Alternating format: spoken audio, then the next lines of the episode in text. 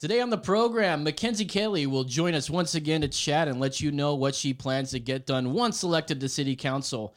Later, riots tear the country to the brink of destruction while others peacefully protest. We will examine some stats and ask if staying silent really is violent. That's right. This is Emergency Exit.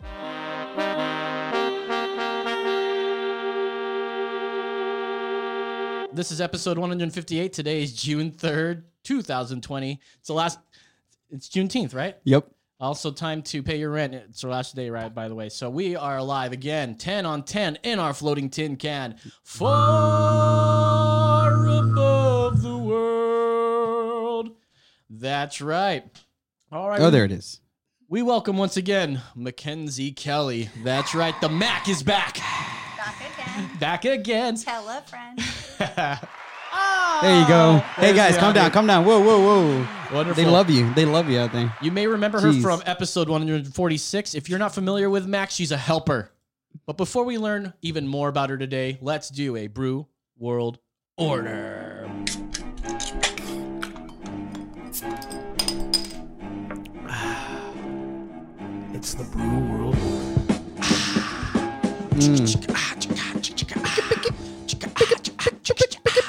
We've got Whittington from Central District. It's an Amelg- American Belgio style ale with a very small label. It's a very Look at small label. You can't even see it. This is the kind of beer that would drive a pickup like a really big truck because he's trying to compensate for something.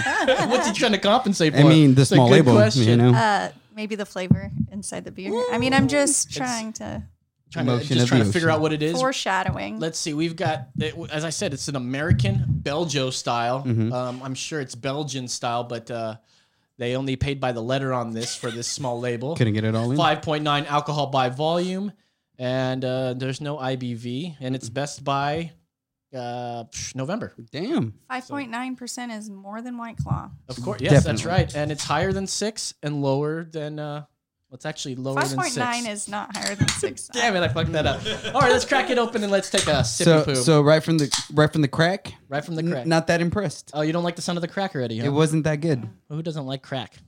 Of the of the. oh my Hey. god! I'm Dare not- to resist drugs and violence. You're Mhm. right. Cheers. Cheers. Here we go. That's really good. Wow. Mm. Wow. Mm. Better than Miller Lite. Wow. Really? Mm. Yeah. Well, it's not in the same category, but if this was in the tournament of beers, as we plan to do one of these days, this would definitely beat Miller Lite, I would think. Mm. If it had to go head to head, Oh, Smells this would that bad. definitely. it's got Mm-hmm. it's a nice floral note, coriander, uh, orange peels. I do the coriander, like that little like bitter spice Yeah. in the end. Yeah. Super good. Orange peels? Well, like citrusy a bit, like orange. Oh. Usually, you'll get those Belgian styles, uh, Yep. coriander and. I was gonna say orange. it's a little sour also. Yeah, There's like a little sour bite at the end. Yeah. Which I love on Belgians. Well, Mackenzie, what do you think about this beer? You're going to rate it on a scale of one to five. That's right, and she she kept it up this time. Probably like a 3. A three. Nah. not my favorite, but not the worst. All right, don't forget to get on that mic there, real good there. And, Not uh, my favorite, but not the worst. All right. Sorry. I'm going to move it closer to please, my face. please, and thank Go you. That's thank what you for she being said. here again. That's right. the Mac is back. A three. what do you think about this one? Um, again, snap didn't like. There wasn't that little like refreshing snap. Like Hmm. I didn't feel like I was about to go into a ride. You know what I mean? I thought I thought it was kind of like a real quick like cruise. This wasn't a joyride. So, but I love the taste. Super refreshing. I could see myself taking this over to the lake, chilling for a couple hours. So I'm gonna give this a four point two. Four point two. What? Uh, that's right. That's right. That's Brennan, right. That's right. Hard hat. What do you think about this one? Uh, you know, at first sip, it's it's kind of slow on the developing of the of the flavor. You kind of Mhm. Get on that mic there. There. Yeah, up close. it's like, oh, hey, that's something there. But once you get it down, it's like then you get to actually taste everything. Mm-hmm. Kind of like it. It's uh, it's a little on the heavy side, I think, for me.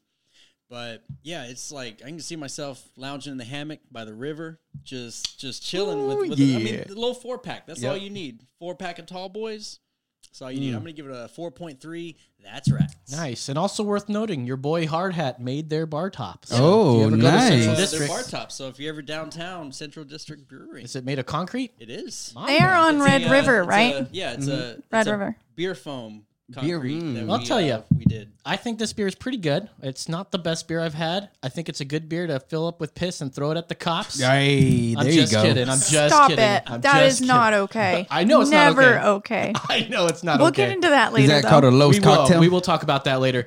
a Um, Los cocktail? Los cocktail. yeah. Go, go, go, You just pee in it, throw it. Anyways, uh, I think I'm gonna give this one a solid four. That's right. That's the Brew World Order.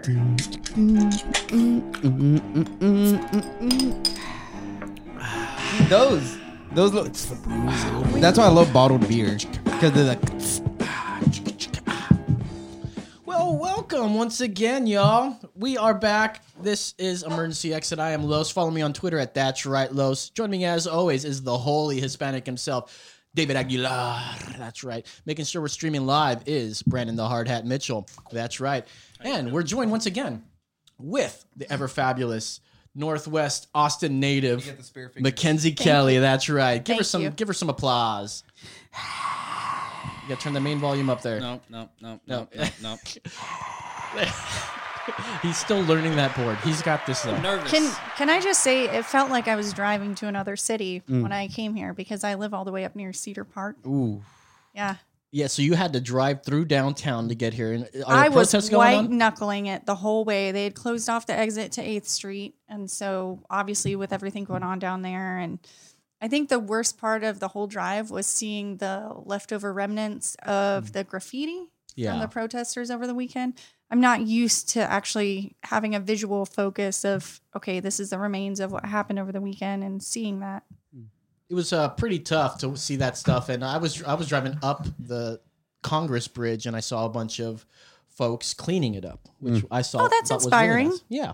So, uh, you know, someone's paying for I mean, that. it's also heartbreaking because I mean I, I've just seen photos, but it's uh, you know, and just people posting. And it's like Austin is known for like its graffiti art, and even to see that the art it, that Austin is promoting in a sense is not representative of Austin art. Even those kind of things is like this is not our city. You know what I mean? There's definitely a distinct difference between the graffiti that we're seeing from the weekend and actual like Art. graffiti art. Exactly. Yes. mm-hmm, mm-hmm, Although some might argue that the art over the weekend is an expression of their feelings and thoughts about stuff. Well, yeah, they've got. Uh, well, we'll talk about that in a little bit, but let's talk about you. Oh, Let's talk about you. you want to talk about me? Who You're, are ba- you? you're back. She was here, episode 146. We talked about homelessness. We may get into that a little bit, but there's something more important going on. An election for you. That's right. District 6 in Austin, Texas, running for city council. I am. Uh, what what does that mean? What, what does a city council person do? What do they have power of? What kind of things do they get Yeah. into? Uh, well, most Thursdays, our city council members sit on the council dais and they promote and create policies that change the direction of the city. And so, having influence over that and being able to represent my district and making sure that the right choices are made for my area of town, that's important. I think very it's very important. Uh, I don't know if we're in, I, that's more north your district, right? Yes. So District Six is basically like I want to say sort of Oak Knoll-ish and 183 all the way up towards Cedar Park, maybe a little further north than that. Um, personally, I grew up in that area, born and raised. My family has lived in different zip codes over that time, but I went to school in that area. I grew up over there. My daughter lives with me over there. She bounces back and forth between me and her dad, but we live in District 6. I have a vested interest in that part of town and seeing what's happening now in my my part of the city is awful. Absolutely awful. My grandfather told me a long time ago, the first time I ran for city council, he said before 10-1, which is a new redistricting that happened in 2014, he said we basically had a city council of downtown, which meant that most of the people who were at city council wanted to develop downtown and make downtown better. And what 10 1 redistricting did was give people who lived in the different districts an opportunity to represent their districts and have a voice heard on city council. So I definitely want to make sure that that's able to happen and continues to further the the families and the livelihoods of those that live in my district. You're nothing but a good person in my eyes. Uh, 100%. I mean, last time you were here, we you talked about homelessness and how you're trying to help the people, not just hate on those people. um, and now you're you want to try to change your district, your community. That, that's nothing more admirable than that. Thank you. I don't know if you knew this, but a couple weeks ago, I went out with a bunch of volunteers from Take Back Austin, and we cleaned up an abandoned homeless camp at Ben White in South. I watched it. I watched some of that live on Facebook, by the way. Yeah. Um, can you pull up some of that if you can, there, Mister Man? It Mr. was Hardhat? it was awful, and, And honestly, it's an abandoned one, right? Yeah, so it's not no, like it's totally active. abandoned. So- we wouldn't have gone there if there were people. Obviously, Mm-hmm. that's inhumane, but the living conditions are inhumane in and of themselves. I'm sure there's Um, just nothing but just crap there. What they they just move on once it gets too dirty or I- something. I honestly don't know, and I haven't driven by there. I need to because it wouldn't surprise me if people came back. Um, I will say that I got a call from a police officer friend of mine when he found out I was down there, and he said, "I really want to let you know I'm proud of you for going out there and getting a little dirty to clean things up." He said, "Be safe." And then we talked about the used needles that I found. And and that was a big deal to me because it's like city council in Austin has been saying that these used needles are used for insulin. We saw no evidence of any type of insulin bottles down there, which is indicative of people using insulin, right? Yeah. Instead, I broke off the end of one of the needles, like the actual needle part, And used and I it. no, Okay, no, good. no, I opened She's it up. I opened it up, and I found a brown residue, which is actually more indicative of heroin. Mm. Yeah. So, and I saw little itty bitty cotton balls in a bag, which, according to my police officer friend, meant that it was used as a filter. I mean, it was just awful. There's definitely drug use. I think that a homelessness problem is multifaceted. There's drug addiction, alcoholism, mental illness, and then there's actually catastrophic loss of life. All those things play into homelessness. And then being homeless is not a crime. Let me No. get that straight. Absolutely. It is the acts of desperation that come out of being homeless that are problematic, and that's what we need to try and change from a, a And I- perspective on city council. And one thing that I think people always get wrong is one, like the thing that I don't like in our society nowadays is that if you even talk about any emotion that is negative towards homeless people, they auto- like people think you, Oh, you hate no homeless people. Yeah, you have no sympathy. And the thing is, no, like actually. I really care about them and how you said like th- you need to learn who they are, their stories. Like, are you here drug addiction? Is it alcohol? Is it that you don't have a job? Right? Like, there's some. I, I could. I don't know how many times I've asked homeless people like, "Hey, do you need a job?" And, th- and they're just like, "No, I want money." Or and you know, Right. and you can tell that they're on drugs or because they're tweaking or whatever. And it's just like, I wish I could help all of y'all, but I don't know which one of you need help and like physically, medically, mentally. And so I think it's good to even put a face to that. That just because you you you have an issue with the way the homelessness is happening here in Austin doesn't mean that you don't like the homeless community. It means that you're looking for a better way to help them. and course. and that's the one thing that even myself, it's like, yeah, I could help you with again, you could either teach a man to fish or get him a fish, right? And for me, Right. Mm-hmm. I would rather teach you how to fish. If I could do that, then that would like allow you to progress on your life and help your friends out, you know? Of course. So you guys know I'm on this other show on public Mm-hmm. access called the Trailer Park Show. I've been helping with them for several months, maybe almost a year now. But we had a show about Camp Rat, which is the Mm-hmm. um, the responsible adult transition town. It's the homeless camp that the governor set up, and we had a panel. And unbeknownst to me, a bunch of the people from the camp came in, and they got really mad at us for trying to talk about their structure and all these other things all that aside, we found out that one of the people in the audience who was experiencing homelessness happened to be a veteran and he was having a hard time getting a job.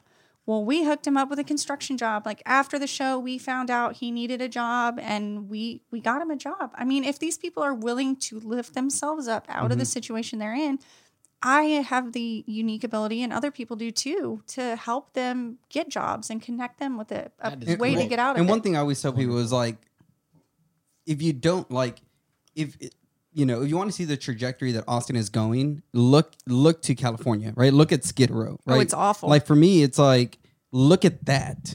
Do you want to get there? No. Okay, then let's help them. Let's let's like do something to help them empower themselves. You know what I mean? And and that's what I hate is that just like now wanting to help somebody get better. It's like no, they're good just the way they are.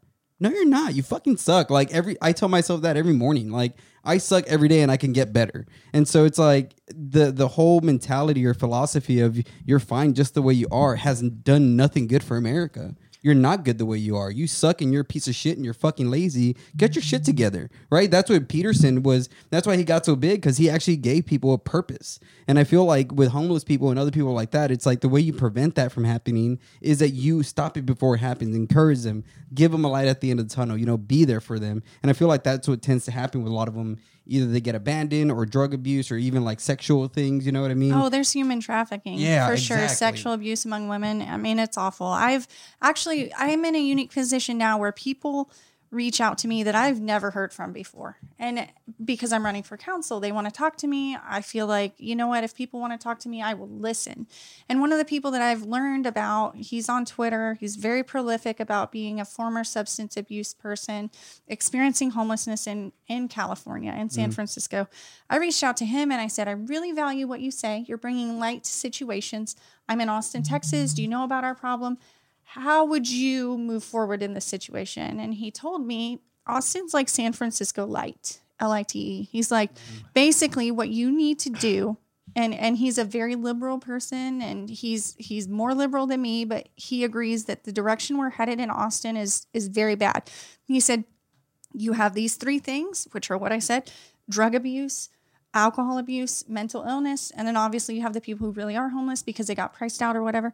He said you need to encourage the police department to go after drug dealers. Go after the drug suppliers because mm-hmm. once you cut off the drug supply, then the homeless people aren't going to have a way to get drugs and they won't be stuck in that spinning cycle of doing drugs and continue. Like, we just have to come down hard on that. And so, working with the police department is something that's really going to prove important. Mm. We can't just keep throwing money at a situation and have no actual positive effects. And I feel like currently that's what we're doing. And I mean, at the, at the end of the day, you can take that big idea and put it down in a microcosm way and say, what happens to spoiled kids that don't work for, for Oh, their living, entitlement. right? Yeah. Entitlement, right? And that's the way I see uh, homelessness in California. You're sending them drugs and alcohol in the midst of the coronavirus. That's so, right. Are you kidding me? You like you are helping them. You're assisting this, and that and that's what I agree with 100. percent It's like w- like not come down hard in the sense of like you know anything crazy martial law type, but it's like yes, let's see who really needs what types of help, and let's put them in the right path to get that help. And and that's and that's what's so frustrating because again, people say you're inhuman for speaking that way, but that's very human because a person out there living in the filth, addicted to drugs, is not a human being. That is Oh, not no, a human being. it's very being. animalistic at that Exactly, point. It's yeah. awful. I would not wish that on my worst enemy. I wouldn't. It's an awful living situation. The other thing he suggested was a mm-hmm. type of diversion program for people who are arrested.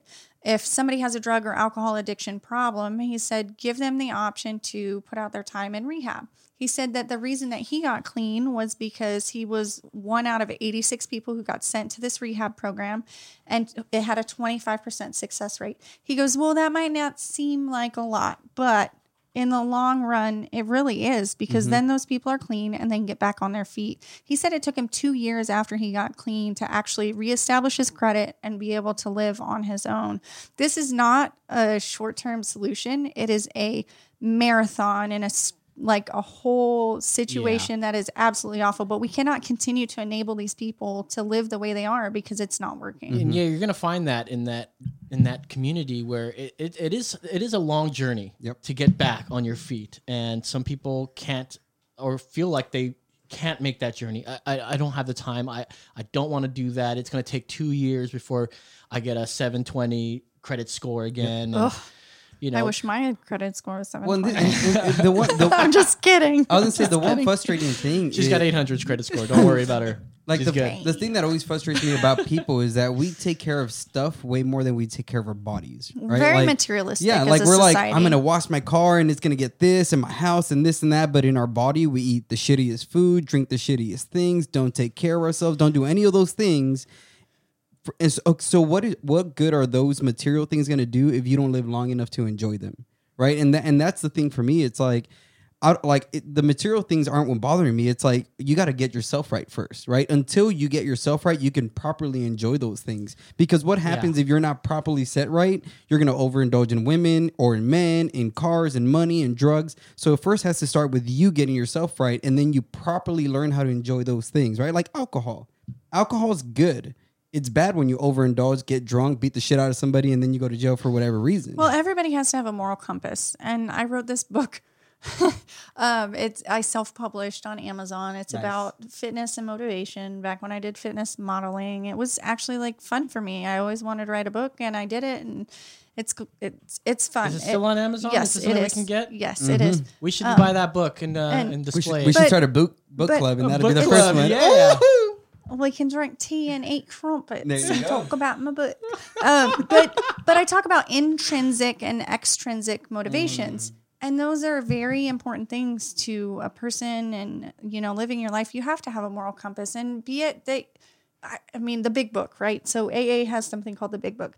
If your if your spirituality causes you to say that the doorknob is God. Okay, fine. But what does that doorknob really mean? Like Mm. my moral compass is my belief and faith in God and the Bible. Mhm. And and that's what makes me make decisions every day. But that might be different for somebody else. Um it's really just a matter of knowing what your moral compass is and sticking true to those values that will make you the person that you are. Mm. And I, I can be tolerant of that as long as people are not causing harm to other people or doing things that are not okay. That that's okay. Mm. Like that's society. We need to be tolerant of each other. We just need to also be See? willing I to help agree. one Right, I told another. you Yeah, well, and even with that, it's like even if I disagree with you, allow right because even what you're saying when you're talking about this guy in California who called you and is- is telling you all these things Yeah. in my head, it's like that's how you do it. Like the way Yeah. the way problems get solved is through information, Of course. not through arguing, not through rioting or burning things down, but it's saying, look, let's have a conversation, and even if we don't agree in our own beliefs, at least we can agree for the betterment of humanity. Right, exactly. And I think more of that needs to happen in society today. Oh, hey, you found There my you book. go. That is definitely me. Uh, Oh, right not me right now, but that was me then. It's not you right now. Well, I mean, it is me now, but my abs aren't that chiseled. Let's see. No, don't do it. No, She's wearing a dress, Like, so that'd be that.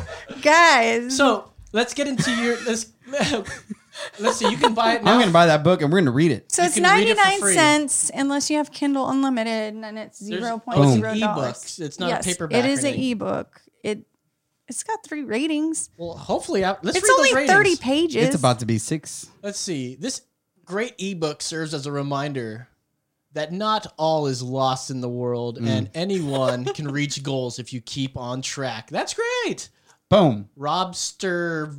Doubly. I like how straight to the point everything is here. Really gave me the inspiration to get out there and join my local gym. There you go. you can't go to the gym anymore. You know this, Rob, don't you? Ooh, here's one. Brian. I'm not gonna lie, I hate working out. Unfortunately, it is a necessity, and finding ways to stay motivated is vital to long term success. You know that's true, man. Uh, Nick, the passion writer, he keeps. We I agreed that I was gonna go work out with him like Oh. three weeks ago. Oh yeah. I still Hey. forget to do it. Also, side bonus: the author appears to have a YouTube channel with step by steps of getting back in shape for free. You oh, have a YouTube oh wait, channel? wait. Thank Jillian Michaels. Oh Isn't she the old Whoa, Fox there you uh, go. correspondent? no, Hey, but- that's somebody else. but more down to earth. Yeah. Fuck that- you, Jillian that's- Michaels. No, that's nice. I'm sorry, I'm just kidding. Isn't Jillian Michaels like? Doesn't she like girls? I don't know. She's cool though.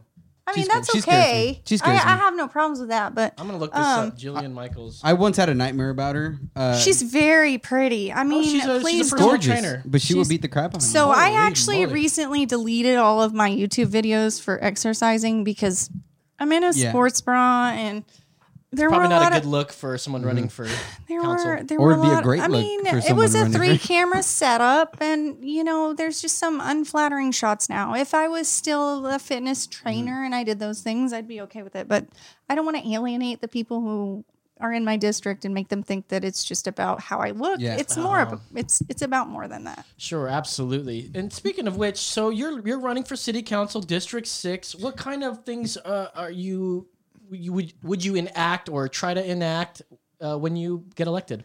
Well, I think one of the main things is to support public safety.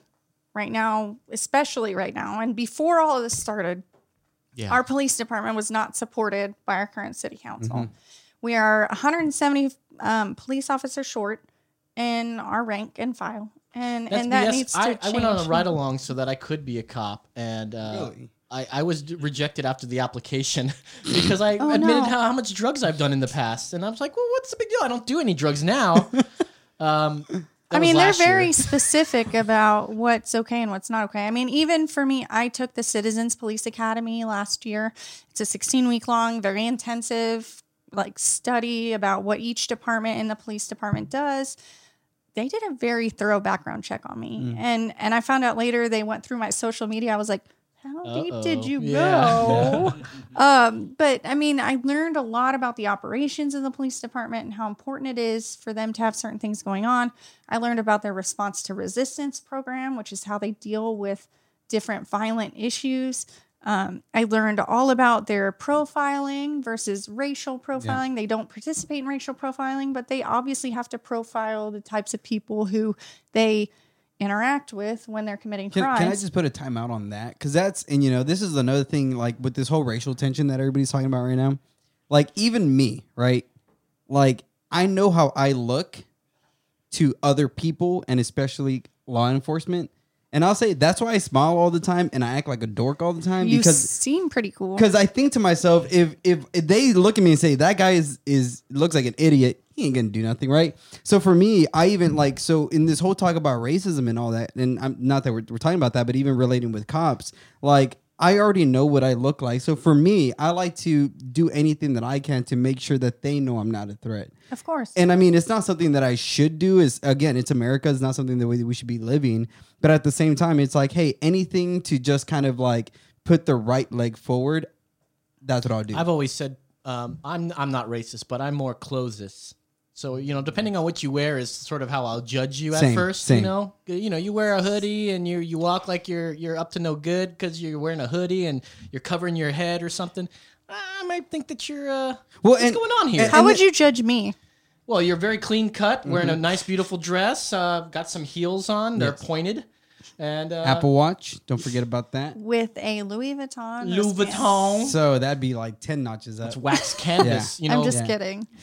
No, but Wax seriously, I mean, people judge people every day, right? Well, I was- so, and I I, mean, it's I'm well I put together wanted- like a piece by Gershwin, but what if I wasn't? I mean, I like to go home and wear my hoodie and just like close it up around my face, like Fair enough. you know. And But uh, if you walked into I a go store out- looking like that, Yeah. I'd, I'd look at you Well, weird. one of the things is like Yeah. my eye on you. profiling isn't always bad, right? Profiling has really helped us a lot in our society. When things look sketchy, we go and approach it and we say, "Hey, this looks weird." see something, say something. Exactly. So profiling isn't bad. Yeah.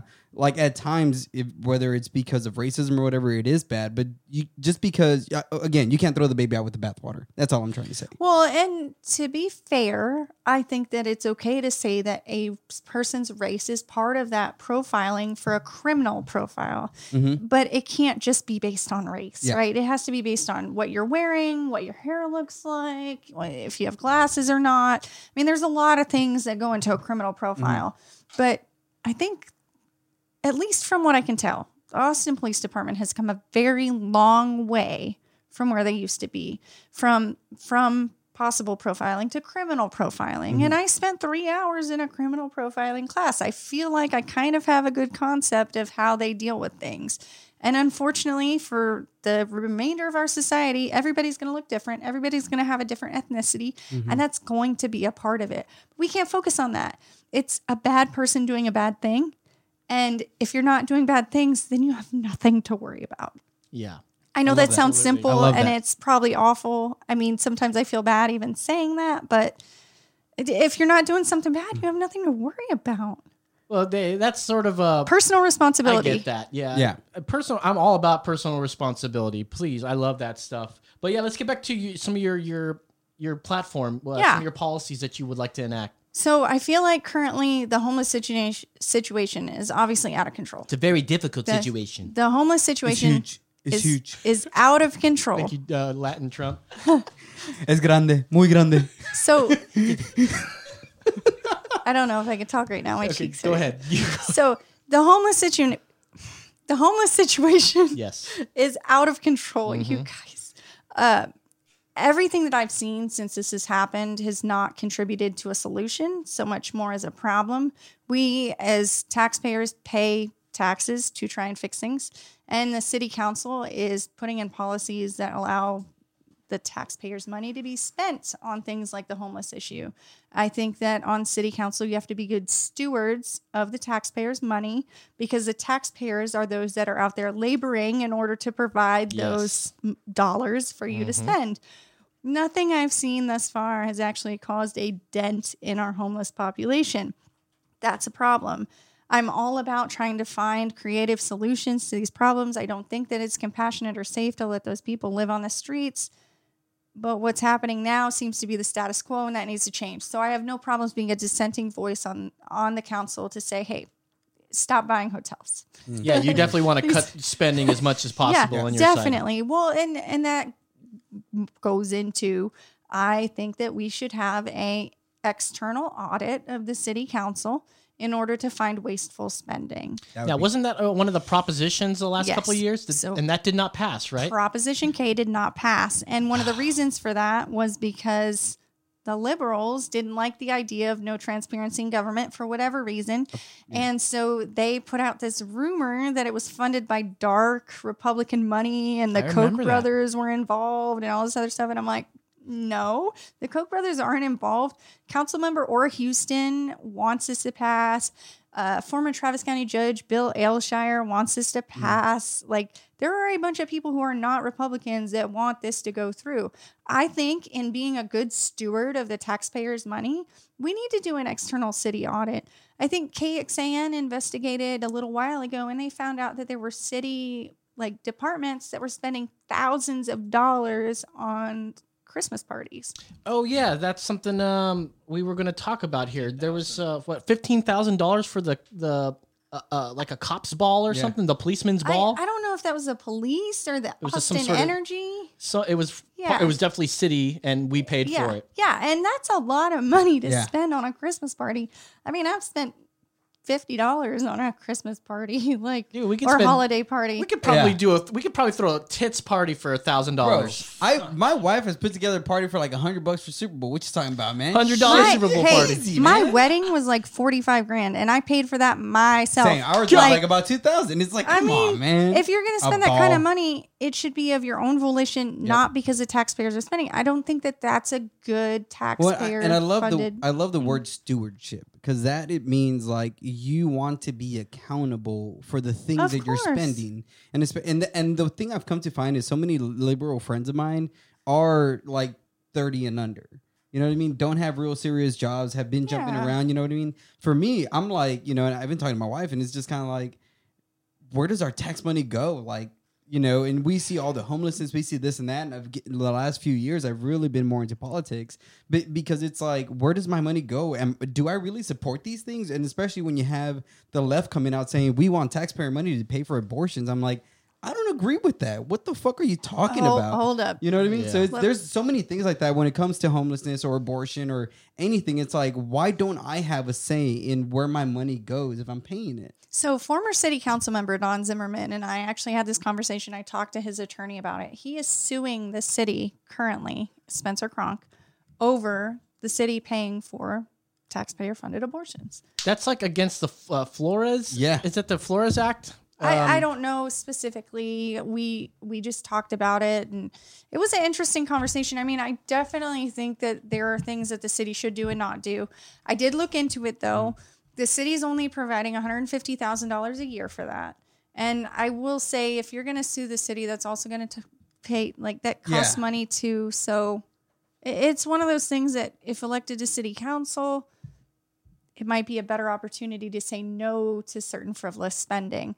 I'm not sure if suing the city necessarily is the best idea. He may agree otherwise because he is, and it's on appeal right now. But I think that if I were given the role to sit up there and make decisions for my community, not only would I reach out to them and find out how they feel, but I would actually listen. I mean, there's a lot of things that I probably wouldn't necessarily personally agree with. But if the people in my district have an overwhelming, we need this to happen, I am their representative and You I need to make steward. it happen. Mhm, yeah. mhm, I mean, I don't just need to sit up there and vote for things that personally I believe in. I'm I'm the representative. Mm. It's kind of like being on city council.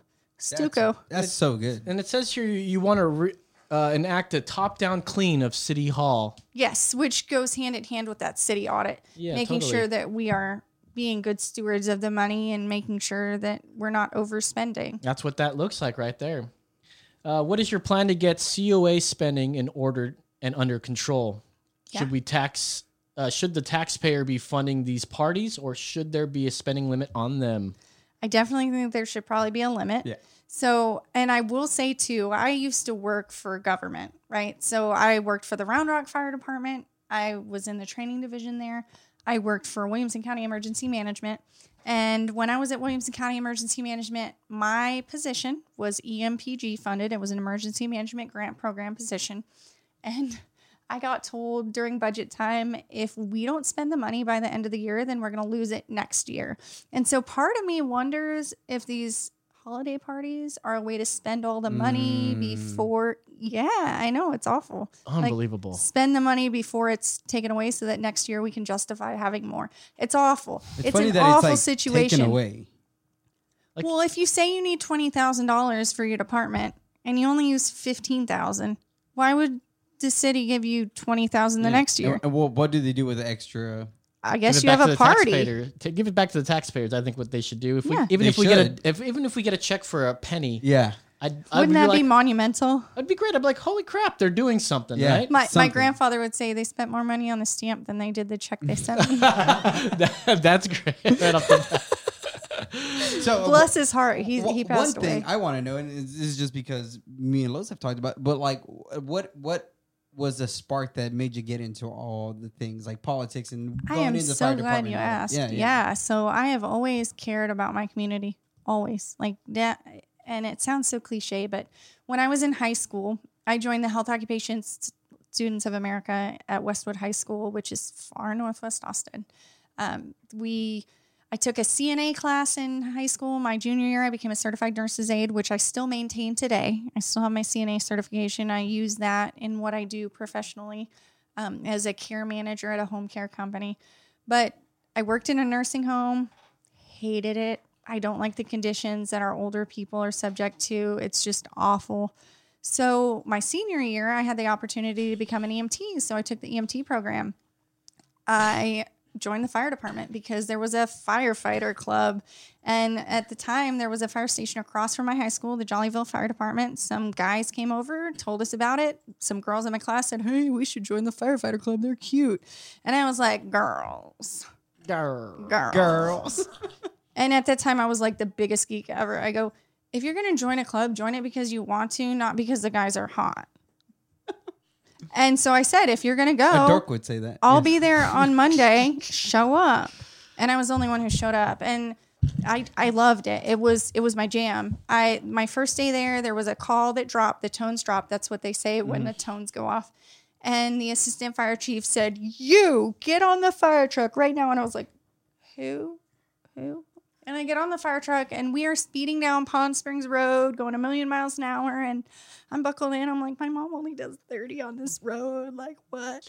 And we get to a fire and I just saw, I saw everybody come together and put the fire out and the calmness that it brought to the community because there were so many people watching.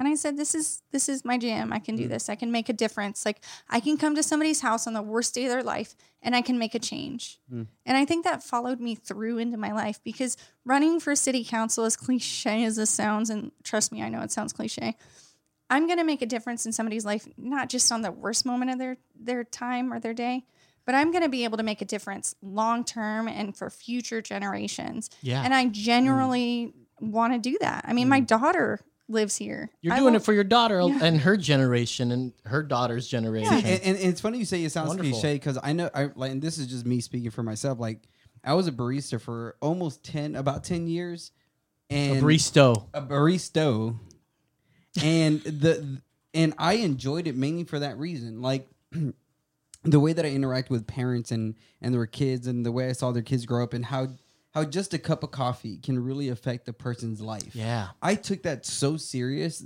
I mean, I, I roasted for a few years and I roasted for uh, Texas Coffee Traders, but it was like I took coffee so serious because I saw how coffee, a cup of coffee, right? Because there's, I remember there was times where people would come on drive through when I when I was working for Starbucks and girls would be crying or something would go on and, and I'd be like, "What's wrong?" and they would tell me their story and I'm like, you know what? This is on the house. Here you go. And seeing their face light up with a five dollar cup of coffee, like I just made their day. I could imagine what it's like to see a burning building, people being rescued, and saying, "That's what I want to do." Like I just Yeah. want people to feel safe, and if I Of could bring that to them, I want to do that. I could totally understand that. So I got laid off on March 22nd from my job. It was awful. But my first day back, I said, I'm going to go to Starbucks, treat yourself. Yep. Treat yourself 2020. and, and I get to the drive through and I tell the lady at the window, she's like, How are you today? And I was like, Oh my gosh, I'm great. I just got a new job. I'm making more money than the job I got laid off at. And today is amazing. It's my first day back. And she was like, Congratulations, high five. Like, people can make a difference no matter what they do. It's just knowing your purpose in life and Exactly. moving forward to make the world better. And I just want to make the world a better place. And I feel like I can. Yeah, and you know, like I I'm in said before, this woman's a helper, and Yep. uh, last time she's on the show, and I don't want to bring up bad things, but there there are people that that don't think very highly of you for some reason, What? and they'll they'll talk They shit. don't- Are they don't know me. me. don't think highly of this girl right here. you telling me that right now? Well, I'll tell you who does think very You highly call of in you. and tell me why. Uh, one of our fans, Neil, he's asking, "Is she married?" I am married. Ah, yeah. womp, womp, Damn it. Neil. No, it's Sorry to crush It's you, good. buddy. It's good. I love my husband and he's very supportive. I wouldn't be where I am now without his support. That's great. And Yeah. he's on the radio too, right? He's a Yes. he's a fellow radioer. He's a news reporter. I heard he was one of the sexiest men ever. That's what I heard. Am I wrong? Y- Yeah, I said it. You, yeah, yeah, exactly. heard that from him as You know what's Yeah. sad? He has to be at work at 3 a.m. Just like a sexy man would. I've Dang. always wondered what time they have to get there. to Exactly. do Yeah, all that. to do the Yeah. morning news. It's like yeah. an ungodly hour. Yeah. Let me get into some more questions here. So, what do you think of the Austin Justice Coalition, coalition uh, calling for defunding of the Austin Police Department? So funny you ask that. I talked to Chas Moore, who's the director of the Austin Justice Coalition, yesterday. Actually, um, you know, I I can't say that it's awful that people believe a certain way that they do because they do for a reason. Mm-hmm. However, I can say that I do not agree with defunding the police department. I think that defunding the police department will come up with a lot more problems than solutions given our current climate, I will say that it is awful that George Floyd died. It is awful that Michael Ramos died. Those are things that absolutely should never happen in police custody. No one should ever die. But defunding a police department, which is going to provide safety and situations where you might not feel safe to other people, I mean, that's awful. Can, We- can, can I just go on my on a two minute rant? I'm just asking, maybe less. All right, go. Right. So this is what pisses me off about George Floyd right now, and I'm sorry if anybody gets offended. That's not what I'm Uh-oh, saying. Uh, we're This, gonna lose some audience. but here. the thing, and this is and this, and you saw on my Facebook, people got mad at me for this. But but if we took a time machine of George Floyd, the person, and took it back to when he was in his mother's stomach, and we put her alive right now, they would want him aborted. all right, and- and so- you don't know that. No, no, and so th- no. I mean, what I'm saying is there would not be a cry for him if he was a baby because he would just be another statistic of a doctor that killed a baby. You know what I mean? And I got a lot of crap on Facebook about this, and it's a lot of people. And what I'm trying to say is, what gets me mad is that we're arguing murder when it comes to abortion and George Floyd. What I've been trying to tell people for the for the, for the last few days is I care about murder when it's done in the doctor's office and by a cop, right? When it's done by the doctor and the cop. And that's like the biggest thing that frustrates me is because what about all the black babies that are dying under the hands of doctors and nobody's protesting them? You know what I mean? That's where it's like, it's not that, like, why are you so mad about this person when there's hundreds of thousands of other black babies that could become a George Floyd and Well, nobody's speaking I, up I mean, I against it? totally said that. I said, you know, when we were talking coronavirus and how Cuomo, Governor Cuomo, That was, less like, than a minute. Yeah, that was pretty good. Thank you. Thank Uh, you. Governor I don't know how much longer I could have listened. Yeah. Just kidding. Governor Cuomo was talking about how you know if we can save just one life, and how he pretended how he cared about Yep. life so much. And I said, you, I said the same kind of rant that you did. I don't, I don't believe you. Don't you don't fool me is what I Mm-hmm. said when you say you care about human life, and that's what you're. I guess Yeah, you're that's all I there. wanted to say. No, and I, I, I agree with you. without getting into like too many social issues like that because obviously that's something that's important that needs. And I just be think it was it, something like that needs to come from a person of color because if a white person says it, they're going to say it's racism. well you are being racist right now So the white person says. I'm just kidding. I- No, no, not you, not uh, not you no, specifically. No, what uh, what I'm saying though is like, what about the the retired black police officer who died? And I feel awful. I don't know his name. I just read about it briefly before I got here.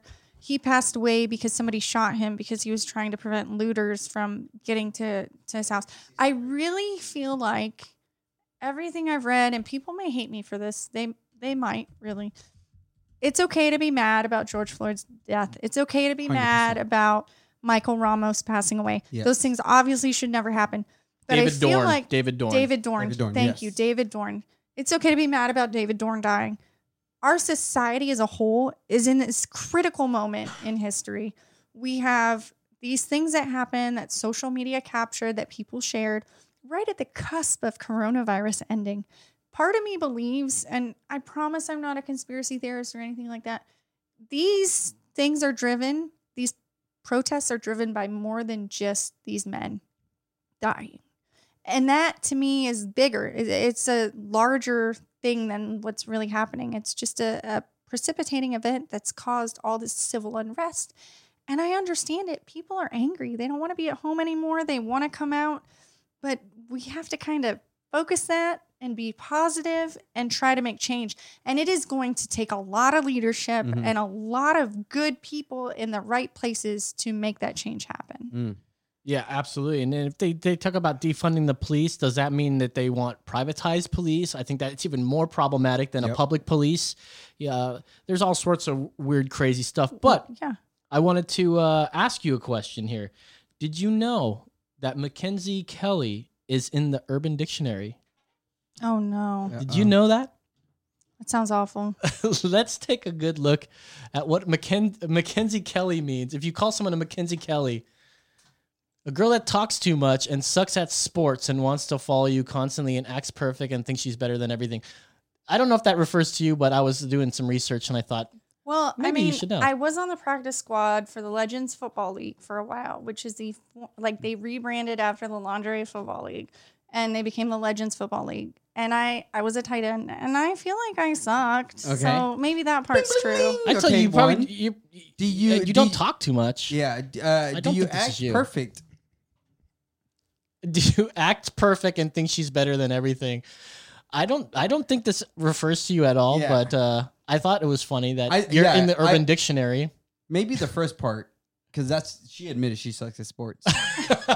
Uh, that's not my own. I thing. mean, not without trying. I went to a You're lot like, of "Look, I practices. suck, but I tried There's so a hard." reason they put me on the practice squad. Like the coach said, you are good for our social media presence, so we're How putting tall are you you? on at five eleven. Yeah. He's like, you're good for our social media presence because at the time I still had my modeling contract and I had a big social media following. Mhm. But um, and it says yeah, at the bottom there, great. get a Mackenzie Kelly mug for your girlfriend Giovanna. You know what? I was thinking about what to get my girl. I'm gonna get my own yeah. Mackenzie Kelly. By the way, Four people have voted that down, so I don't think anyone actually says uh, that that's a thing. who That's not a else thing. is a Mackenzie Kelly though? It's such I a looked up. random I was doing some research. There's a there's a model, nine year old model named Mackenzie Kelly. Oh, that's awful. I feel bad for her. Yeah, I was like, what? A model? Like you're nine years old. You gotta learn the histories and the Spanishes. and you need to the, learn how to do cursive. yeah. you Gotta learn the cursive, man. Anyways, here, let's see. You ran for District 6th in 2014, I did. receiving only 1,382 votes. That's actually a lot more than one Mm-hmm. would anticipate when I only raised $350, had no yard signs, and was mostly a word of mouth campaign. Well, I hope we spread the word out there. If you're in Thank you. District 6, uh, give her a vote. I don't know. Can we say that kind of stuff on public access? Yeah. Give her a thumbs up. Not really. It's a call to action. Okay. Oh. Uh, Just yeah, sorry about she's that. Just running- ignore sorry, that. Doug. Yeah, sorry, Doug. Uh, They've anyways, been great, by the way. Just letting Wait, us. what? Uh, they've been just with the everything. letting I- us get Oh away no, with stuff. Doug has been awesome. Yeah, I mean, him he and- helps no, out with the trailer park show. Especially Charles. Oh, Charles. is the Charles, shit. Oh, Charles. is the Charles bomb. With a name like com. Charles. This one goes out to Charles and Doug. Charles, The just show for is you guys. dedicated to Charles. So you. you, Thank you, have a Washington Post article up on here. I can't look at it because I'm not subscribed to it, but it talks about uh, you are on the GamerGate A platform. female politician in Austin is running for the GamerGate platform. what as the hell title. is GamerGate? I'll tell you what I thought Gamergate was. Um, I was under the impression that Gamergate was a sort of movement in the industry for gaming that wanted to hold reporters responsible for ethics in gaming journalism. Mhm. Now, at a deeper level, that means journalists who reviewed video games should not be compensated for it. And if so, they needed to disclose that. At the time, that wasn't happening. I thought it was an honorable cause, I thought it was a good idea. Yet the trolls on the internet thought otherwise. And they wanted to dox me. Weird. Yeah, and you told us you were you were swatted as well. Yeah, Like, but that was for a hit you- different issue. They hit you with a giant swat, swatter, fly swatter, or something. No, swatting is when somebody calls the police and they tell them erroneous information that causes them to show up in force. Like, oh, I'm about to kill myself or something. My name Actually- is this and that. Come and get me. I did a public information request to get the 911 call, and I heard it was because I posted something about the homeless and how they were building structures online. That's what caused that swatting call. Anyway, the woman said that I had a lot of guns and I wanted to shoot other people and that I was saying things on the internet that were unstable. Obviously, she didn't know me. Mm. So the police showed up at my grandmother's house, which is where she sent them at 10 o'clock at night, scared the bejesus out of my grandma, who calls me. I live two miles away. I came over. I told them the situation. They peacefully left, but it could have been a lot worse. Yeah. So back to Gamergate. Um, I mean, I've talked about Gamergate for it's been a while actually, but I talked about it very prolifically at the time. I think that ethics in journalism in general is admirable and Mhm. it's something Yeah. that should always happen. And so somebody on Twitter with all my followers, they said you should join on this movement. I didn't think about it enough before I started, and then I went full steam ahead. And the Washington Post wrote an article about it. That was not my platform at the time. I got into Gamergate way late, and I never joined it because I thought I could win city council. Mm. That was not a platform that would win Austin. Mm. Yeah, I- I Maybe have getting no rid of bag bans. My goodness. Um, Well, even even that, like, I mean, come on. There, like, the intention was good, and there's so many things that the media likes to twist and make Yeah. it seem as if it's if it was a bad thing. exactly. And it's like, again, I'm pretty sure if you were like on the extreme left, they would be like, oh, that that's what they would be Yeah. talking about. But because you're not in agreement with them, they're kind of like, oh, she's trying to do this and that, Yeah. which is very No, it was awful. It was really awful. So recently, I had got uh, a notification from uh, from you. I think it was something about praying for the uh, was it police? Oh, yeah. Uh, so I I've been very spiritual for a while. But and this is where I feel bad and guilty. I've never really shared that with anybody. Recently I baptized somebody at my church. We have a small house church and being able to baptize somebody was an amazing experience for me. I mean, I was like our pastor said, "Well, why don't you baptize them because you know them better and you brought them to church?" And I was like, Is that a Catholic thing, baptism, or is that uh, Oh, no. just a generally? Uh, oh, general thing. Yeah. Okay. Yeah. I was like, "Are you sure I can baptize somebody?" Like I made that weird face, Yeah. and and our pastor was like, "Any brother or sister in Christ who believes can baptize somebody else." So Mhm. I did, and it, it was an awesome feeling, like being able to give somebody the gift of believing. It was amazing. So this past Sunday at House Church, I led a group prayer for the police in in Austin, and they're getting a lot of hate right now because of what's going on Yeah. like way too much. And I have several police officer friends who need that support. And one of the things that I did in the Citizens Police Academy, I met the chaplains who were with the police department. So I was like, okay, this is kind of cool. The next day after I led that prayer request, uh, two friends of mine reached out to me and said, we should think about supporting the police. What do you think about this? What do you think about that? And I was like, I'm going to start a Facebook group. Mm-hmm.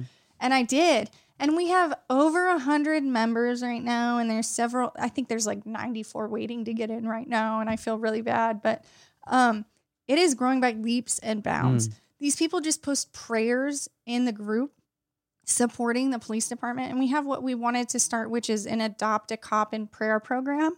Wow. I know. So I talked to one of the chaplains through email and I told him what was going on. And can, I want to pull up the email so that you guys know what he said because it's really powerful. And honestly, it is a testament to my faith, which I didn't know was as strong as it was. He says, Good morning. Thank you for your email and most importantly for your concern and support of our officers during these difficult times. Our people are working seven days a week for the foreseeable future, and the strain on their families and relationships is indescribable. I'm really pleased with both the creation of your group and the impact it is having. I believe that prayer is the most powerful thing we have, and it does make a difference. So, he doesn't want us to necessarily adopt a cop by badge number because right now Antifa is trying to dox our police officers. So what we're going to do instead is just signups for each group that's working, like the alpha group or whatever, from this time to this time.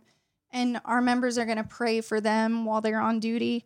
And God can direct our prayers. I fully believe in that. Mm-hmm. And and he will know what to do and it's going to give the members in our Facebook group a way to really direct what's happening and feel like they're a part of helping instead of hurting. And that to me is just this amazing thing that I never thought I would be able to make a difference in. That is great. Um, did you want to lead us in a prayer right now? It's up to you. We're good. I'm really not good at I, I will, praying. I will lead us in a prayer. If Will you, you want to. really? Uh, Okay, yes, I'm sorry. I'm You- prayer One thing you should know about him: he went to seminary. all that- Really? yeah, I said to Oh, be wow. a pastor. I'm a Christian, so it's and that's the whole thing about me. I just want people to know that Christians are not what you think they are. That's Thank right. you, because I really felt like for the longest time I had this like cloak over me that I couldn't talk about my faith, and this has really opened my eyes and made me feel encouraged. Yeah, and for me, I don't shut up about my faith. For He me, really doesn't. Yeah, for me, it's the opposite. For me, I feel like there's, you know, excuse my language. I think that a lot of Christians nowadays are pussies, and they don't want to speak up for the faith. very Christian of you to say. sorry. Hey, I'm sorry. Uh, the Apostle Paul has said worse, right? The Apostle Paul has told uh, Pharisees to cut their dicks off. So I, I don't. Not, I'm not saying again. If you when you understand the Greek and Hebrew of the Bible, there's a lot of vulgar language. But um, but yeah, for me, it's like like I love being outspoken about my faith because I know there's a lot of Christians out there who are shy about it. So I'm always like, if I could be the loud guy, and they're saying, well, he looks kind of cool. He has tattoos, gauges, he's Mexican. If he's being out loud, I'll be loud. You know, so that's my whole thing. Like, Well, yeah, and it's been very encouraging for me. Like I went home and talked to my in-laws about it, and they were like, "You did what? Like you don't even pray at dinner time. We pray at dinner time." And I'm like, "I can't believe I'm doing it. Like it makes me feel so good." And mm-hmm. and it's very encouraging because, like I said, I never thought that the a lot of our members are from Take Back Austin too, that are in that Facebook group, and it's just it's an amazing feeling to know that people believe and obviously they can pray in the only way that Mhm. they feel comfortable but it's so nice. Like popcorn prayers. I just learned what that was. It's like this person said i'm going to pray when i think about it. Popcorn prayers and i'm like that is cool You were talking about something uh, about uh, doing prayers. You say you'd say, "I pray for you. I'll pray for you," but now now you don't do that as much because you'll say, "I'm gonna pray for you right here, yeah, right now." Yeah, so even that, like, uh, so one thing that really frustrated me about the riots is that every Saturday I go out um, from about five thirty to maybe eight or nine. Uh, you know, and I ride the one wheel, take photos, and just hang out In the Austin. morning? In the mornings, yeah. Oh cool Um, and so for thirty to forty minutes, I would go to the Capitol and pray and hang out with the cops and talk to them there. Oh, wow. And the thing that sucks is that after all this has happened, I mean, things have gotten yeah really you can't tight. do that And it sucks because there's cops who I know there, and you know they would see me praying, and they'll pull up and say, "Hey, what are you doing?" And I'm like, "I'm praying for you guys, praying for the city, praying for the nation, and this and that." And they would tell me their names and be like, "Hey, pray for us on this." And so Aw. it's great that even securities there are like are very open about their faith. And I'm just like, Dad, dude, you know. And then every now and then, I, you know, when when I knew their schedule, a couple of the guys that I kind of knew were there every other Saturday, I would bring them coffee or a donut and just be like, Hey, man, praying for you, and and ask them, How's your family? But again, this is things I don't talk about because I believe that God honors the secret of prayers. course You know, like He's kind of like, Oh, you're not boasting. Like I'm gonna, I'm gonna. So when I don't talk about it, for me, it's like I want to keep this between me and you. So when you do act, I'm gonna be like. I Well, I'll tell it. you uh, that definitely worked last week. Uh, how powerful it was because we were talking to Brian, uh, Brian. Govatos, Mhm. and Govatos, and something happened to him while he was talking to us at the Oh, end. Yeah. what Um, so he, we were they were kind of sort of talking uh, God and this and that, and uh, he's he's very atheist, but something fell on him. The, the sound, the sound panel. Sound panel Oh, fell down on him, and he he that was it was when you guys were talking about Yup. like God and, and and religion and such, and he was all like, "Oh my Yeah, God!" because he was just talking about like we were going back and forth, and he was like, "Yeah, this and that," and I'm just like talking to him about God, and then you know he like he he had I think he said he had a Mormon back, background or something, and then like you know kind of walked away, and you know so we're just talking about God, and then out of nowhere you just see a sound panel fall, and he's like, God, don't do this to me right now, okay? no, I don't need this. It's You true. know, honestly, That- uh, like that made the, se- the best of. Yes. if, if there's one thing that I've learned through this whole thing, it's that I need to be me Mhm. and I need to stay, not that I haven't before, but I need to stay true to my values. I need to stay true to myself and I need to be exam- an example for others.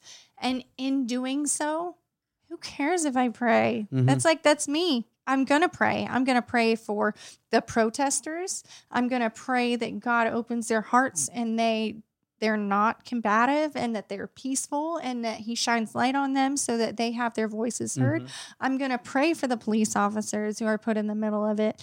And so what if the world knows? Mhm. There's other like-minded people out there, maybe not as outspoken as me or in the spotlight like me to be able to say that, but I can be an example for others and I think that that's a wonderful and there's nothing thing. bad about that. Like even how you brought up last time when you would ask the older, older co-hosts of like, would you rather be stuck with an extreme Muslim or extreme Christian? Right? Right. It's kind of like, you know, you know the Christians, all he's gonna do is like be nice to you.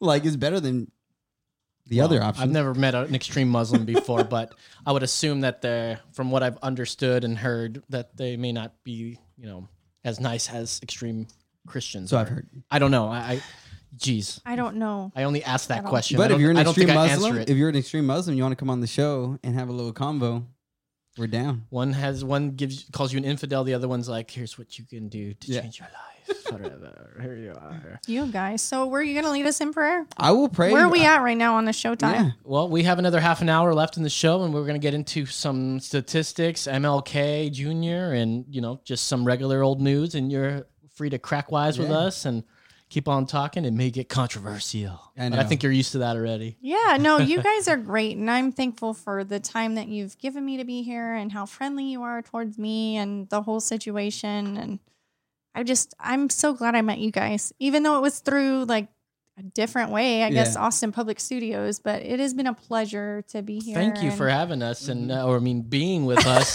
Thank Yeah. you for having us on my and being with us. Well, it's great, and I mean, I th- I think it's cool. I mean, like you know, I was raised with a bunch of women, so seeing women not just leading in the home or in the schools, but even in city council and all that kind of stuff. Like, I love that kind of stuff. You know, like Yeah.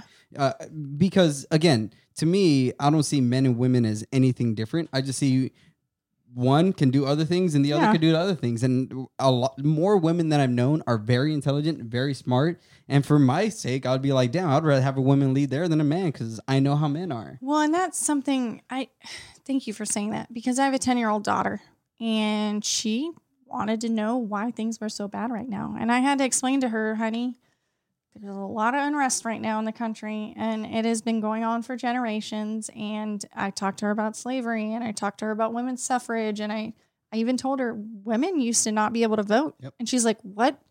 Mommy, you vote all the time. I Yeah. did. I go with you. Like you, you couldn't vote, and I had to explain to her that. And I told her that sometimes women don't get equal pay for the same jobs that men do. And she's like, "What?" And I told her how hard I had to work at the fire department to prove myself because I was a woman. Like there are different forms of mm-hmm. discrimination. Doesn't make it any better. Doesn't make it any worse.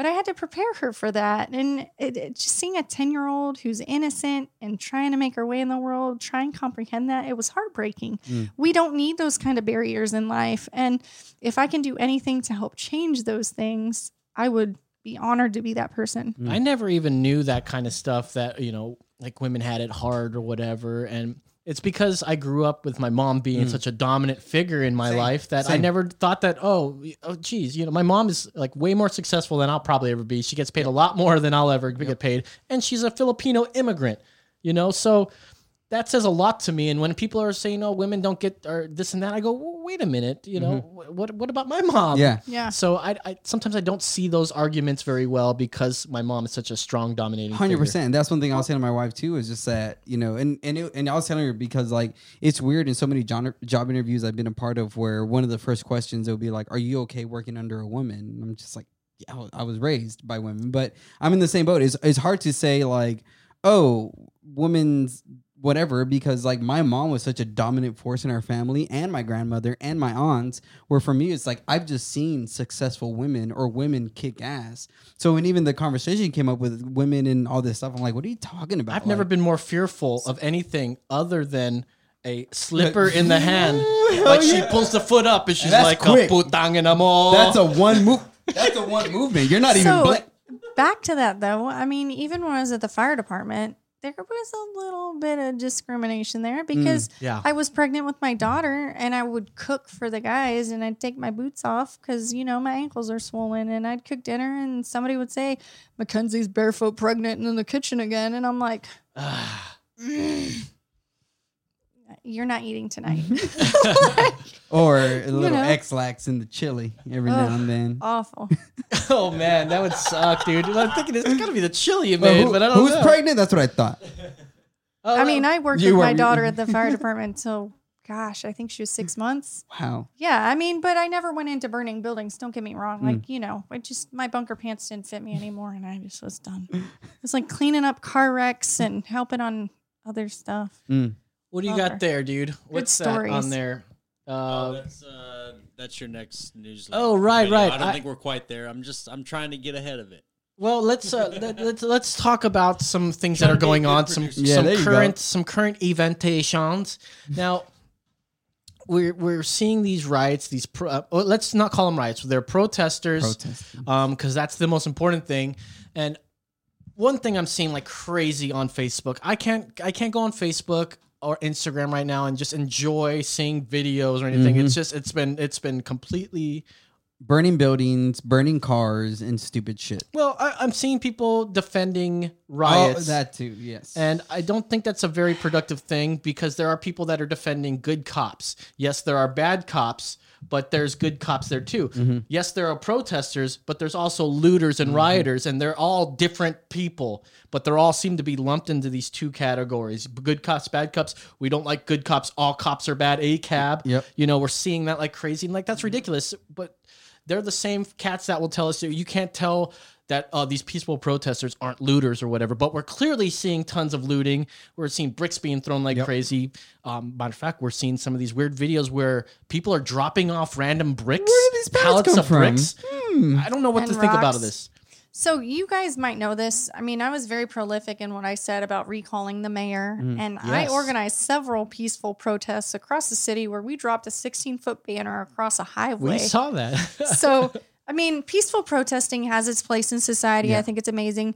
At each one of those protests, even the one in front of the W Hotel where the mayor lives that I organized, the police showed up. So wait, the But- mayor lives in the W Hotel. Oh yeah, you didn't know this? What? Yeah. Who pays What? for that? Yeah. He does. Oh, he pays for that Yeah, yeah. with his So own little salary. He was an eminent domain attorney. His wife is into real estate investments, and they are worth millions. Yeah. I, I What? we we I had no idea. So was the at the company. W. I mean, I don't want to say much. I just want to say I've been in the W for work purposes and heard many things. Boy, I've been swimming at the W. Uh, Are you and- kidding me? things. No, Shit, uh, fool's yeah, and intense. I've I've heard things about the mayor that I can't say on air. But uh, Well, all that aside, we marched from City Hall to the W, me and my people from Take Back Austin, and a police officer showed up.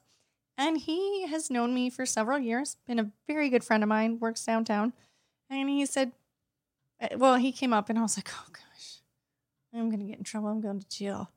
This is a really good thing to go to jail for. I'm okay with that. We're not doing anything wrong. Th- This is good. So I see who it is. I run over. I give him a big hug. I'm like, yo, yo, yo. And he's like, hey, so we got this call. The mayor thinks you guys are going to get out of control. I'm just here to check on you. And I was like, dude, you've known me for how long? mhm. Like, I organize this. We are not getting out of control. If we do, or if someone does, and you get another call, you come to me, I will get them in line or I will ship them out. Mhm. We are peaceful. We are going to be loud, but we are going to get our point across. And he's like, I get it. I just had to come over here and check on you. I was like, okay, cool. So we marched all the way to the W. The statesman reported that we surrounded a homeless lady with our banner. That's not what happened. She was just there and we walked right by her. It was awful. Like we got some bad press from the statesman. But while we were protesting, we were all along Second Street in Lavaca. And um, Diane Land, the mayor's wife, was downstairs on her phone, very angry. And I just have this picture of the mayor's wife, very angry, that I just I relish in sometimes because I'm like, we have the right to protest, Mhm. and we're doing so peacefully, and we're only going to be here for two and a half hours. Like, it's whatever. Like we're not throwing rocks, we're not throwing bricks, we're not defacing anything. Before we started, I went to Taverna, which is the business restaurant down there. Mhm. I asked to speak to a manager. I told them what we were doing. She said that's fine. I gave her my phone number. I said if anything's out of control or people get out of the way, like let me know so I can take care of it. She said just don't block the entrance to our business. And I was like, "Okay, cool." She goes, "I can tell you're very organized." I said, "I just don't want to have any problems. Like we're just down here expressing our interest in recalling the mayor." That's it. And Which, people by the way, are you still selling the masks? the recall Adler Recall masks. Adler masks. I think I have like 5 left available right. online. cool. Right on. They're right pretty on. awesome. Hell Thanks for yeah. asking. And thank you for letting me talk for so long. Sorry. Oh no, that's fine. I Uh, believe in peaceful protesting. It's the best way to get your point across, be it a salamander that doesn't need to be removed from a situation or the mayor being removed from office. Mhm. Well, I have a video that we could watch that uh, of some protesting here. I thought we can watch that real quick here. Some peaceful protesting. And that's here in Austin. I don't think it's here in Austin. We'll watch someone in Austin here in a second. The right, the right, the right one, Not it. the right fader. Is that turned down for a reason? Uh, that's not as nothing to do Okay. All right. Well, no audio. Oh man, we love the audio. Oh, There it there's-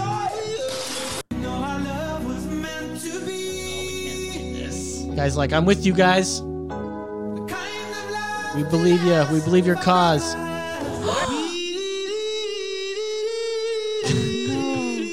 And the guy's face is like, oh no, oh no.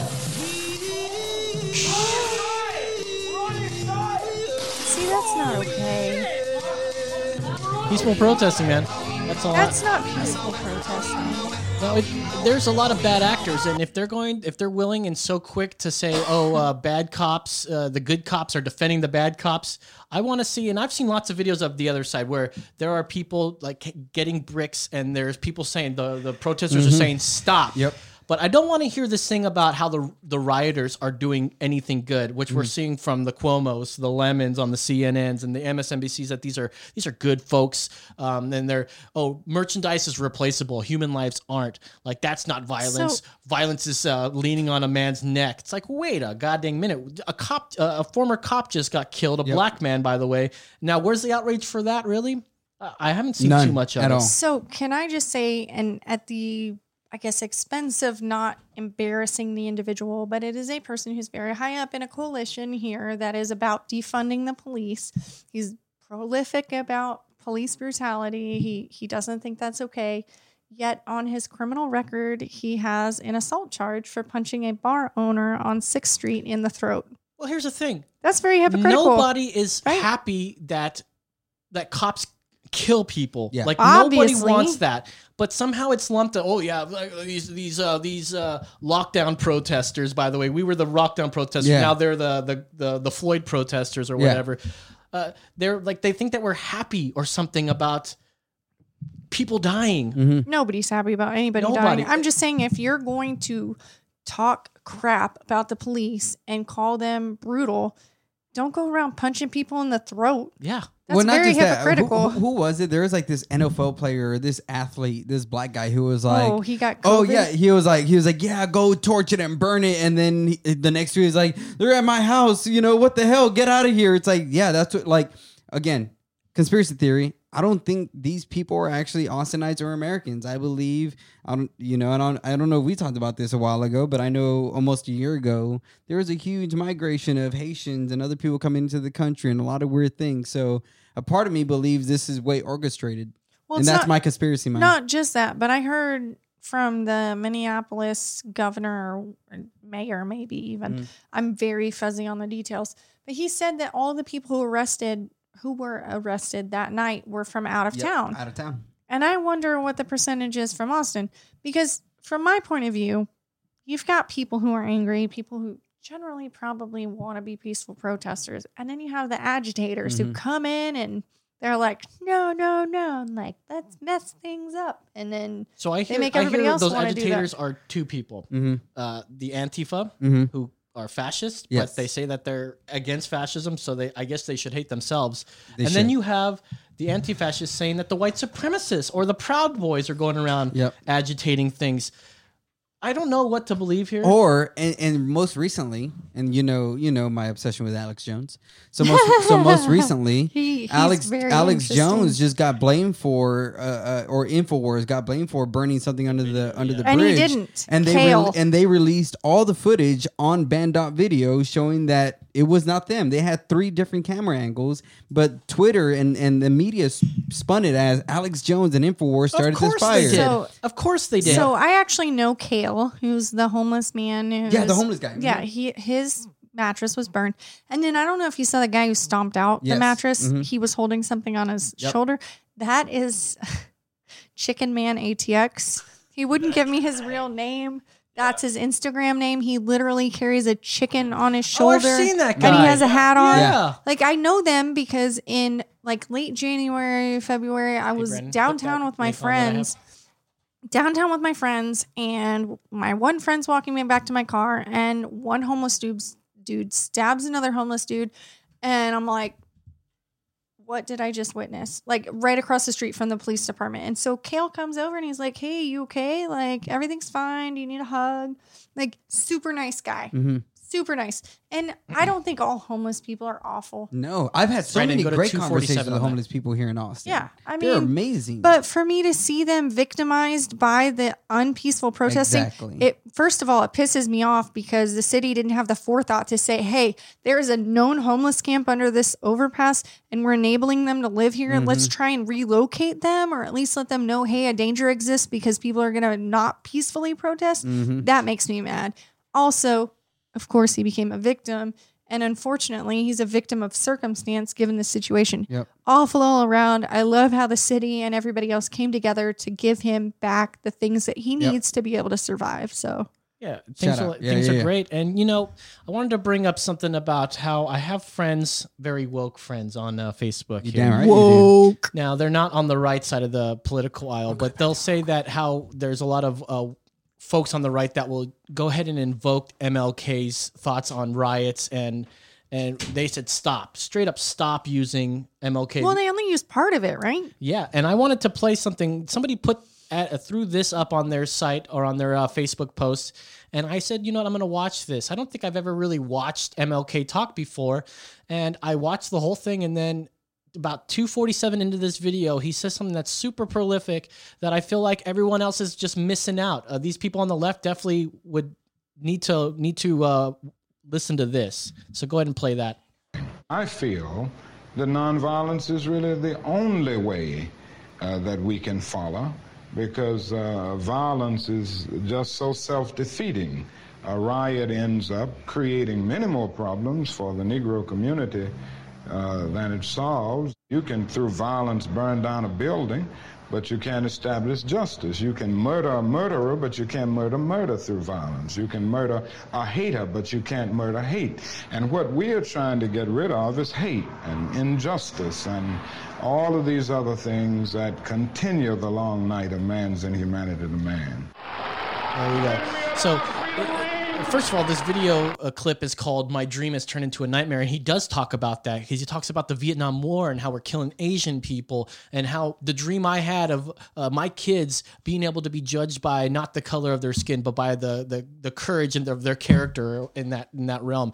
But then they don't they ignore this thing where he talks about the rights and this is people defending those riots right now uh, i get it i'm we're all for this peaceful pro- protesting nobody's angry nobody is like happy that this poor man george floyd got killed man I, i'm so Yeah. like why is there any sort of division on this we're talking We're about all on the same side. and how what peaceful protesting? There's a huge difference between sitting down and peaceful protesting than there is yelling and throwing piss bottles at the police. Like mm-hmm. that's all I'm fucking seeing right now.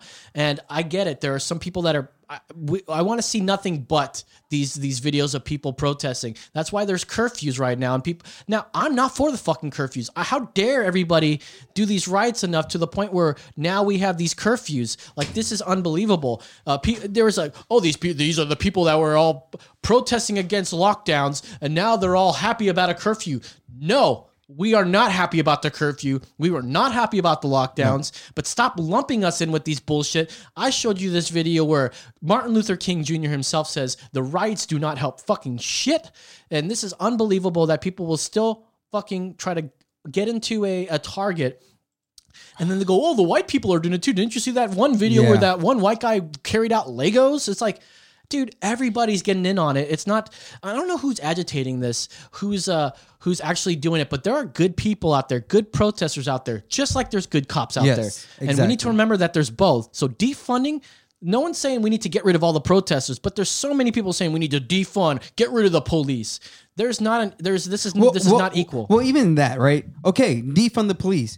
Then what? What? What? uh, Right? The thing that I hate about the left, what they do is they bitch all the time and they give you no solutions. They just tell you what the problem is and they never tell you a solution. Tucker, Tucker said it right. He was like, "Okay, let's say we give you everything you want. Exactly. What's the plan? What's the plan tomorrow? Please tell Like me. tomorrow. Like, okay, defund the police station. Great. Then what? yeah, what happens next? We're g- So you want to take our guns away and you want to take the cops away? they want to put their own policemen and in in whatever that means. They Mm-hmm. want to put their own authority on there, and it's like this is not up for debate. I kept hearing that this is not up for debate. This is not up for debate. And I had to make I made a meme today. It's Adolf Hitler, and it says this speech is not up for debate. Mm-hmm. But this is what led to that kind of thinking. Like I was saying uh, last week, uh, where people are encouraged to rat on others for social distancing. By the way, I think it's completely done this whole social distancing Yep. thing because uh, one on one side, and it's the way can we get into these videos here? Um, um, let's see there's these newsbuster things down here at the bottom here. The tale of two protests. How there were some uh, law-abiding citizens uh, with their two A's. They've got their their guns and they're protesting lockdowns. These draconian lockdowns, and the the way the media portrayed them was so egregious, so disrespectful to people that are trying to um, abridge their second uh, or their First Amendment and Second Amendment uh, rights. Oh, these these uh, these right wing protesters. Oh, they just want to. They don't care about uh, your safety. They don't care about your safety. Let's watch this video real quick here. It's a, just a quick one. We're not going to watch it all the way. Concerns Oh, this Gayle morning over King, of course. is turning out for demonstrations against public safety measures in the coronavirus crisis. Protesters swarmed Michigan state capitol again yesterday over statewide stay-at-home orders. Some of them had guns, big guns. Oh, big the state's guns. governor says she's concerned about possible racist elements among the crowd. All right, stop and go to the Tarika Duncan and, and get this next one down here ready. Now let's watch, um, and I'll give them some time to get this. Let's see how they they portray when there's this kind of protest. That's it's not it shouldn't be right or left wing. By the way, mm-hmm. we all don't want this to happen, but.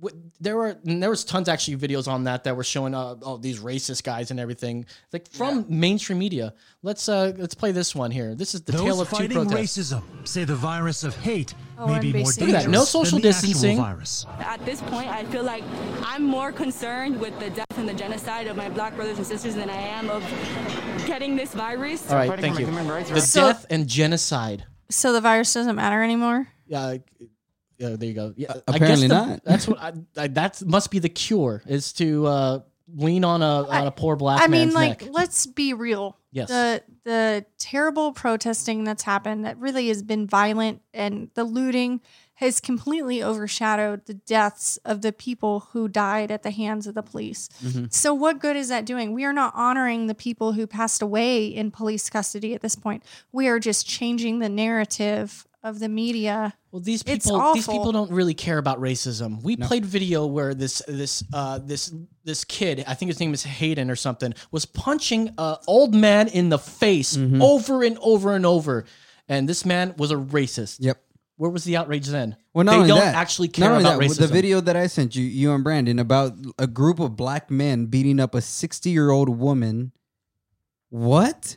Are, is that not racist? Eh, because she was white and they were black. Is that not racism? Oh, it's only o- it's only okay when the black person does it to the white person, but not the other way around. But like, what about come that on. black officer who retired that passed away? Exactly. So, do we believe, as people on the right side of the spectrum, that they actually care about racism? I think this is a multifaceted issue. I think there's many reasons why people are out there, and I think that unfortunately, we're just one social media post away from people blowing up Mm-hmm. in these days and times. It's just what is the real reason? Well, I'll tell you one thing: the left I think are now incur- are now um, embracing the, the the Second Amendment. I mean, for one, um, Hey. the Brandon's not on the on the left, but he called me up and he asked about uh, like where I got my guns. You know, uh, my girlfriend's interested in getting guns. It's like there's a lot more people now are like, man, this shit's this world's crazy. I think everyone should have a gun now. All of a sudden, Yeah. it's like, oh, where were you guys before? My uncle called me today and he was like, Hey, I'm going to the range after you get off work. You want to come? And I was like, Well, I already told the emergency exit podcast I'd be there at 10, so probably not. Mm. But let's do this again. Did you guys hear about Michael Cargill's store getting broken into Yeah. or tried to get broken into? Who's so whose store? From um, Central Texas Gun Works. So Michael he came out on Alex Jones oh, on Infowars. he's a also. Didn't he shoot a guy in the head? no. No, no, no, no. Michael Cargill's a friend of mine. He's actually African American. Yep. He taught my license to carry class. He actually offered while we were We should get him on the show. Oh my gosh, he actually has a show. It is called Come and Talk It. I've been on it. Come and talk it. I've been Yeah. on it multiple times. I was on it a couple weeks ago talking about business owners who wanted their businesses to reopen. Actually, Mother's Day. Um, but Michael Cargill, he, he I admire him. He Yeah. actually ran for city council too. Uh, but he's very two A. He is a black man. He's very comfortable in his own skin, and he is willing to stand up for what he believes in. And I admire him for that. And my whole story about getting my license to carry, I was assaulted at work. I I do assessments on clients to find out what their needs are as far as a caregiver goes. And I was at an assessment by myself, sitting literally on this side of a table, and my client was on this side in a wheelchair. He lunged across the table, grabbed my breast. Not appropriate. Could have been much worse. Hmm. I was in a situation where I was very vulnerable. My husband said, Well, we took the class. Why don't you just go get fingerprinted? You need to finish the, the whole scenario. I did. Now I have my license to carry. I feel so much stronger now. I went to the ATM today at McNeil and Palmer. Wells Fargo's there. That's my bank. And there was a homeless man wandering around outside. I'm like, why are there homeless people like pacing back and forth in front of my bank? It was after five o'clock. Mm. And anyway, I go around the drive through ATM. There's a guy there servicing the ATM. I he's like, I'm sorry, you gotta go up front to the ATM. I was like, but there's a homeless guy. He's like, just deal with it. It's like, Ugh.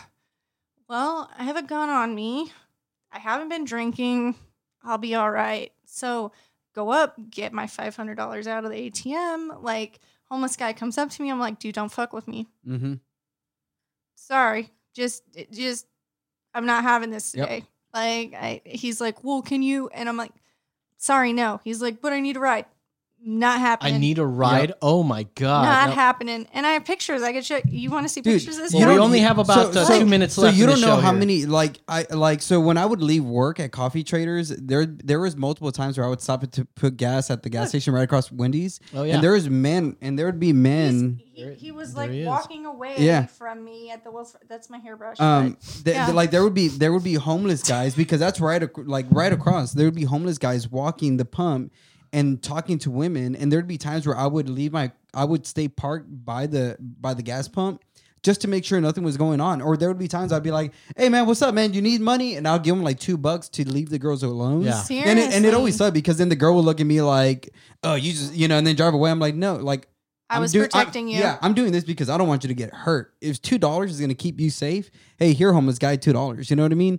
Yeah. And that's like the the part where, again, as a man, you know, I feel like I could protect myself with my fist, but for a woman, you know, it is hard. You know, I mean, I would have just taken my shoe off and gone Give pound my- the town. chancla. Yeah, dude. Just kidding. Well, thank I mean, you, Not really. I Mackenzie have done Kelly. that. Thank you so much for joining us once again. Thank you. Also, I would not have hit him with my shoe if I didn't have to. Exactly. If you feel like it, check out mackenzie4austin.com. Thank Mm-hmm. you. Uh, thanks to all you guys watching out there. Stay tuned for another episode of Emergency Exit coming up. Um, geez, uh, we've had a lot of. We just talked for an hour and a half straight, man. That was I mean, so that's much just How it goes right there. So uh, Oh wait, you were gonna pray. Uh, let's go and we'll end it with the praise. We'll So end it for, with the praise. For for Brandon the Hardhead Mitchell, for Mackenzie Kelly, for David Aguilar, I'm Low saying that's right. Lead us into a prayer to get out of here. All right, Father God, we just want to pray for this city. We want to pray for the riots and the, everything that's going on. We just pray that you give us peace, give us the shalom of the city. May we continue to be unified under the banner of Austin. May we love each other and walk in peace with one another and one another in this city. Amen. In your In name, Jesus' name, amen. All right. Well, thank you guys for watching. That's the end of our stream. So still uh, online. we're Y'all still wanna online? Keep going. I Yeah, let's. We, we can just talk more shit. well, if you we like. should get out of here. I've got to yeah, go to work I tomorrow gotta in the go morning. to work too. I gotta be there at like eight thirty. So thanks guys for uh, watching. be up. Neil, you've been a great guy. Yes, uh, I did see that video with the the man with the the the, the, the group with the two by four, and he was like, "Get Oh, off my yeah. wife." That's the one you're talking Neil, about, right? Neil, thank you for being so kind online and asking about me. We love you, Neil. And if she ever gets single, maybe she'll holler at you. Yep, maybe. I ain't no holla back girl. All right, you guys. Thank you guys for watching. We'll see you guys next week. Bye. Bye.